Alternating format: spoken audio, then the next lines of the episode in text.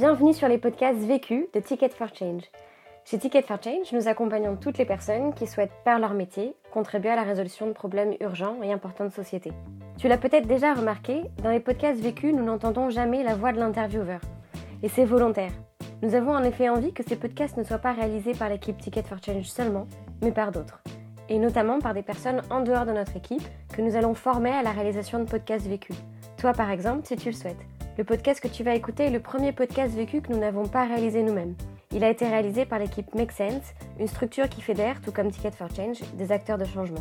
Si l'idée de pouvoir à ton tour réaliser des podcasts Vécus te tente, tu peux cliquer sur le lien que tu trouveras dans la description du podcast et nous laisser tes coordonnées. Nous reviendrons vers toi pour te donner plus de détails sur les formations que nous allons proposer pour apprendre à réaliser des podcasts Vécus. Au plaisir de te rencontrer peut-être bientôt. En attendant, bonne écoute! Je n'ai qu'une question à vous poser. C'est quoi la question ? C'est quoi le problème ? Vécu. À chaque galère, des apprentissages. Vécu. Vécu, des retours d'expérience pour gagner du temps et de l'énergie. Salut, c'est Robin. Salut, c'est Salomé. Et on est les fondateurs de Vegg'Up. On a commencé Vegg'Up en avril 2017, à un moment où on commençait à avoir une alimentation plus responsable pour accompagner les consommateurs vers une alimentation plus végétale. Et on a lancé notre produit en janvier 2018, il y a un peu plus de 6 mois, et aujourd'hui on a 20 000 utilisateurs. Et dans l'équipe, on est 4, les 2 fondateurs et 2 stagiaires. La question. Comment acquérir ses utilisateurs dès le lancement de son produit sans dépenser un seul euro ? Le vécu. On va vous parler de ça aujourd'hui parce qu'on avait bien préparé notre lancement et lorsqu'on a sorti notre application en janvier 2018, on a tout de suite eu beaucoup de téléchargements et un trafic organique qui s'est installé. Et on va vous expliquer comment on a pu acquérir nos 20 000 utilisateurs sans dépenser 1 euro en campagne marketing. Pour acquérir ces utilisateurs-là, on avait vraiment bien préparé notre lancement en amont pour un lancement réussi qui allait faire que tout de suite un trafic organique allait s'installer. C'est juste une question de méthode et d'exhaustivité, donc c'est pas compliqué, mais il faut un petit peu s'organiser et réfléchir à 360 pour être sûr qu'on va rien manquer comme élément pour l'acquisition. En fait, dans d'autres projets, on avait vu des apps qui vivotaient depuis 1 an, 2 ans, et on voulait absolument pas se retrouver dans cette situation-là, à devoir trancher si on arrêtait ou si on continuait de vivoter. Premier apprentissage. Le premier apprentissage, c'est de bien anticiper le lancement du produit en créant en amont une première communauté d'utilisateurs. Donc ce qu'on avait fait avant de lancer notre application, c'est qu'on avait lancé notre landing page, donc un site vitrine qui permettait de décrire un peu le projet qu'on avait, et une newsletter hebdomadaire où on proposait dans la newsletter des recommandations de recettes, des sélections de recettes végétariennes ou véganes du mois. Et donc pour faire ça, très vite, on a noué des partenariats avec des blogs culinaires avec qui on a pris contact en leur demandant si ça les intéressait de faire partie de l'aventure et qu'on puisse proposer leurs recettes dans la newsletter. Et on en a beaucoup qui étaient très intéressés par le projet, qui nous ont soutenus dès le départ alors qu'en fait on n'avait encore rien à part un site internet et nos beaux sourires. Et donc du coup qui ont beaucoup relayé l'initiative et ça a fait que très vite on a agrégé une petite communauté sur la newsletter avec des très bons taux d'ouverture au début. Donc on avait 1500 inscrits qui ouvraient à peu près 30%, 40%, ce qui est beaucoup pour une ouverture de newsletter, qui ouvraient toutes les semaines la newsletter. Ça nous a permis de créer une première communauté et de commencer à prendre contact avec ces personnes qui s'étaient inscrites pour comprendre qu'est-ce qu'elles cherchaient, qu'est-ce qui les intéressait dans Vegg'Up et comment finalement on pourrait vraiment les aider. Et donc comme ça, on a à la fois co-construit notre produit et fait un peu parler de nous avant d'avoir quoi que ce soit, parce que notamment grâce à ces partenariats qui nous ont relayés. Donc quand on dit qu'on a co-construit avec les utilisateurs, c'est qu'on a fait des interviews pour en fait comprendre ce qu'ils cherchaient. Et ensuite, on a constitué une communauté de bêta-testeurs, de personnes qui nous avaient dit qu'ils trouvaient le projet très chouette. On leur a proposé de, à terme, pouvoir tester l'application et faire des premiers tests avec eux en interne. Et donc en fait, on a développé un premier prototype en juillet 2017 qu'on a fait tester auprès d'une 50aine de testeurs qui étaient pas nos potes mais qui étaient vraiment des utilisateurs potentiels. Et ça nous a permis d'avoir leur retour et d'affiner le produit pour voir si ce qu'on imaginait coïncidait avec un vrai usage et ce que les utilisateurs allaient chercher sur notre application. C'est important que ce ne soit pas des potes et que ce soit des vrais clients potentiels parce qu'il y a toujours un biais quand on fait des interviews et tes potes ils voient que l'entrepreneuriat c'est pas facile, que tu travailles beaucoup, donc ils n'ont pas envie de te dire que ce que tu fais c'est nul ou que ça correspond pas du tout à ce qu'ils cherchent. Des gens qui te connaissent pas vont être en général beaucoup plus honnêtes et te faire des retours qui sont beaucoup plus sincères et constructifs. Donc c'est important de aussi faire tester à des gens qui vous connaissent pas et qui s'en fichent un peu de heurter votre sensibilité. Pour constituer notre communauté de bêta-testeurs, c'était initialement des inscrits à la newsletter, donc qui sont venus parce qu'ils suivaient nos blogs partenaires, qui ont relayé l'initiative et que du coup ils se sont inscrits à la newsletter pour voir ce que c'était. Ensuite ça a été très simple, on a pris ceux qui ouvraient le plus les newsletters, on leur a envoyé un mail en leur disant « Salut, merci de vous être inscrit, est-ce que vous pourriez nous accorder un petit peu de temps pour une interview téléphonique ?» Tout le monde ne répond pas, mais il y en a pas mal qui ont répondu, avec qui on a passé une demi-heure, 3 quarts d'heure au téléphone. Et on avait préparé en amont tout un canevas d'entretien. Et ça, du coup, ça nous a permis de constituer comme ça une première communauté. Une fois que l'entretien était fini et qu'on sentait qu'ils étaient bienveillants, qu'ils avaient vraiment envie de nous aider, on leur proposait de faire partie des bêta-testeurs. Pour approcher les premiers partenaires blogueurs, on l'a fait vraiment hyper naïvement. On n'a pas du tout réinventé la roue. On a trouvé les blogs et on leur a envoyé un mail en leur disant « Voilà, on a un projet de créer le premier agrégateur intelligent de... recettes végétariennes, véganes, personnalisées pour démocratiser l'alimentation végétale. Il y en a beaucoup qui ont trouvé l'initiative très intéressante, qui allait dans leur sens et ils avaient envie de nous soutenir. Après, on est aussi, nous, sur un sujet qui fait que les partenaires sont eux-mêmes très engagés, n'ont pas beaucoup de mal à soutenir des initiatives qui vont dans leur sens. Ils n'avaient pas vraiment d'autre intérêt que de le faire, en tout cas au début, parce que finalement, c'est eux qui nous donnaient la visibilité et pas l'inverse. À terme, le but, c'est bien sûr que ça s'inverse et que nous, on puisse donner de la visibilité aussi aux créateurs culinaires. Et donc, c'était essentiellement parce que eux veulent démocratiser l'alimentation végétale et trouvaient que c'était super qu'une start-up se lancer sur le sujet. À l'époque, je crois qu'on en a contacté une 50aine et il y en a une 20aine qui nous ont répondu et avec qui on a échangé et qu'on a pu compter parmi nos partenaires au début. Deuxième apprentissage. Le deuxième apprentissage, c'est de cibler les bons canaux d'acquisition au moment du lancement. Nous, on a testé beaucoup de choses et tout n'a pas fonctionné. Mais on a essayé d'être très exhaustif dans notre approche. Donc 2 mois avant le lancement, on avait préparé un tableau avec tous les axes, réseaux sociaux, presse. Il y avait différents axes comme ça de relais de communication pour essayer de faire un rétro-planning sur les 2 mois de comment on allait préparer, qu'est-ce qu'il fallait que... on prépare comme contenu, qu'est-ce qu'il fallait qu'on prépare comme mail à envoyer à des partenaires. Et donc, on a essayé d'être très exhaustif. Après, tout n'a pas fonctionné. Par exemple, on a fait un Thunderclap.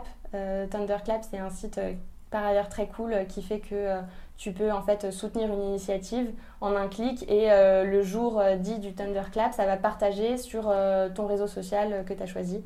Donc par exemple, dans notre cas, si tu soutenais Vegg'Up, tu votais pour Vegg'Up et le 10 janvier, qui était la date de notre sortie, ça a partagé sur 200 murs Facebook en même temps un lien. Et ça, on nous avait dit, ça marche hyper bien, c'est vraiment un truc de gros hacking comme on aime. Et ça a été un énorme flop. Donc on était hyper déçus parce que nous, on s'était dit, ça va faire un pic de téléchargement incroyable, etc. En fait, pas du tout. Ça n'a pas du tout marché. Donc on a essayé plein de choses comme ça, que ce soit des choses qui n'ont pas fonctionné. On a recontacté tous nos blogs partenaires qui nous ont beaucoup partagé au moment du lancement. On avait fait une petite vidéo d'animation. Ça nous a pris vachement de temps, mais ça a été... très relayé, donc finalement c'était quand même utile de le faire. On a vraiment essayé d'être très exhaustif dans notre approche et de tester plein de canaux pour voir ce qui marchait, sachant qu'à l'époque, c'était quand on a lancé en janvier 2018, c'était l'application iPhone et on a refait un lancement de l'application Android en juin et du coup on s'est aussi servi de ces apprentissages pour réaffiner les canaux qu'on allait cibler pour ce entre guillemets deuxième lancement. Donc en résumé, les canaux qui ont marché pour nous, ça a été les réseaux sociaux, notre newsletter, puisqu'on a envoyé une newsletter, à l'époque on avait 2500 inscrits dessus, donc ça a généré un bon pic de téléchargement aussi. De recontacter tous les blogs partenaires qui nous soutenaient depuis le début de l'aventure et de contacter aussi des nouvelles influenceuses, notamment sur Instagram, pour leur parler de l'application et leur proposer des partenariats. En revanche, ce qui a moins marché, ça a été Thunderclap et aussi les relations presse. On a essayé d'en faire. À l'époque, on n'a eu aucun relais presse sur tout ce qu'on a testé. Les relations presse, pour nous, ça n'a pas du tout fonctionné, notamment parce que je pense qu'on n'a pas été assez tenace, dans le sens où on avait une 30aine de journalistes dans notre base. Quand on a lancé, on leur a envoyé un mail avec le communiqué de presse et puis on s'est arrêté là. alors qu'il faut être, je pense, un peu plus persévérant et essayer de relancer les journalistes, essayer d'avoir du contenu frais régulièrement, leur faire des updates sur les évolutions, qu'on n'a pas du tout fait, et ce qui fait que je pense ça n'a pas fonctionné. Troisième apprentissage. Donc le troisième apprentissage pour nous, ça a été d'être hyper curieux et d'aller à la rencontre d'autres entrepreneurs qui avaient lancé des apps dans le passé. Et donc on a pu poser nos questions et par exemple se rendre compte qu'il y avait un programme qui s'appelait Facebook Start pour les développeurs d'applications qui permet d'avoir plein de crédits comme $500 de pub Facebook et $2000 de crédit MailChimp. Donc ça a été hyper positif puisqu'on a pu commencer du marketing gratuitement sur Facebook. Et c'est aussi en allant voir des entrepreneurs qui nous ont dit que c'était hyper important d'optimiser l'ASO. Donc l'ASO, c'est l'App Store Optimization. C'est un peu comme le référencement naturel sur Google, mais pour les apps. Et on a pu notamment améliorer les mots-clés et être très bien référencé sur les mots végétarien et vegan, notamment dans la description de la fiche de notre app, en mettant plein de fois les mots végétarien et vegan, ce qui est hyper important à la fois pour Apple et Google. En fait, on ne connaissait pas l'ASO avant de lancer. On avait des notions de SEO, mais on savait pas que c'était aussi important l'ASO. On a pu voir des résultats hyper vite, parce qu'au bout d'un mois, sur les mots végétarien et vegan, là où il y avait des apps hyper importantes, des médias de recettes qui sont très forts, on a été premier et on est passé devant eux. C'est aussi en parlant à des gros hackers qui nous ont parlé de la page promotion de l'Apple Store, donc pour Apple, ce coup-ci c'est pour les apps Apple, où en fait c'est une seule page où on peut demander à Apple de nous promouvoir notre application en donnant une description de notre application et surtout en racontant une histoire de nous en tant qu'entrepreneurs. Et ça, on l'a bien travaillé et ça nous a permis d'être promus 2 fois en mai et en juin et d'avoir des gros pics de téléchargement à ce moment-là. Et ça, c'est quelque chose qui est complètement gratuit parce que Apple, notamment, ils ont une ligne éditoriale très forte et ils veulent pas faire de placement payant. Donc, c'est plus en travaillant la description, l'image, qu'on arrive à se faire promouvoir, mais c'est pas du tout en dépensant de l'argent. Je pense que le plus important pour être promu dans l'Apple Store, c'est de raconter vraiment votre histoire, de raconter ce qui vous tient par les tripes. Et c'est ça qui va faire, parce que eux ils ont une ligne éditoriale, et c'est ça qui va faire qu'ils vont parler de vous, parce qu'ils ont des histoires à raconter, ils ont envie de raconter des histoires. Et tout ça, ça se passe dans le lien Apple Store Promote que je vais mettre dans les commentaires. Quatrième apprentissage. Et le dernier apprentissage, ça a été de travailler le produit à la fois pour que ça améliore l'ASO, mais que ça améliore aussi un peu la viralité. Et donc nous, ce qu'on a mis en place dans le produit, ça a été des boutons de partage, de commentaires pour aussi renforcer le sentiment de communauté. Ça a été également de renforcer la première expérience sur l'application pour que à la fois l'onboarding et les premières recettes qu'on vous propose soient hyper satisfaisantes pour qu'il y ait du bouche à oreille. Et enfin, ça a été par exemple de mettre une petite fonctionnalité qui est que quand on fait quelque chose de positif sur l'application, on puisse noter l'application et forcément on a beaucoup plus de 5 étoiles parce qu'on propose qu'aux gens qui ont fait des choses positives. Par exemple, nous ce qu'on a fait, c'est si la personne revient 3 fois sur l'application et qu'elle met une recette en favori, alors on va lui pousser ce petit pop-up pour noter l'application. Et ça c'est assez facile à mettre en place parce qu'en fait il faut juste suivre les connexions et suivre ce qui se passe dans l'application. Et on a eu l'idée de le faire en testant plein d'apps parce qu'on a toujours testé beaucoup d'apps pour s'inspirer de l'UX et ça, on l'avait vu sur une autre application et on s'est dit que c'était une super idée et on l'a mis en place comme ça. Et donc, c'est moi qui suis en charge de tout le développement iOS, donc c'est moi qui ai mis en place cette fonctionnalité. J'ai vraiment appris ça par moi-même, en fait, tout seul sur Internet. Je m'étais lancé dans une mission pour une junior entreprise, pour un développement, pour une start-up d'une application iPhone. Et c'est comme ça que j'ai appris sur le tas. Conseil pour gagner du temps. Nous, on a essayé de beaucoup s'entourer de mentors et d'aller demander de l'aide à d'autres entrepreneurs pour savoir comment gagner du temps et surtout comment prioriser et pas passer du temps sur des choses inutiles.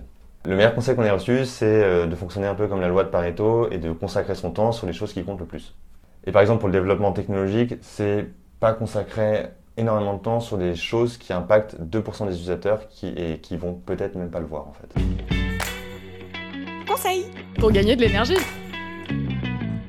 Pour gagner l'énergie, nous ce qu'on conseille c'est de célébrer les petites victoires.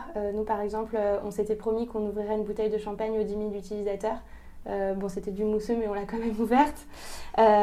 Et aussi de consacrer des grandes plages de travail à une même tâche et d'essayer de ne pas trop se disperser parce que quand on est entrepreneur, on a beaucoup de sujets à gérer en même temps Et ça peut être une grosse perte d'énergie de faire 10 choses différentes dans l'après-midi. Donc, il vaut mieux essayer de se consacrer des grosses plages sur son agenda à travailler sur le produit, la communication, le commercial, etc. L'autre question. Nous, en ce moment, on se demande comment à la fois développer notre modèle commercial en B2B tout en continuant d'accorder une grande importance à l'expérience utilisateur B2C sur notre application. Vu, vécu, vaincu. Pour plus de vécu, clique vécu.org. Je voulais te dire, tu sais, on a tous nos petits problèmes. Vécu.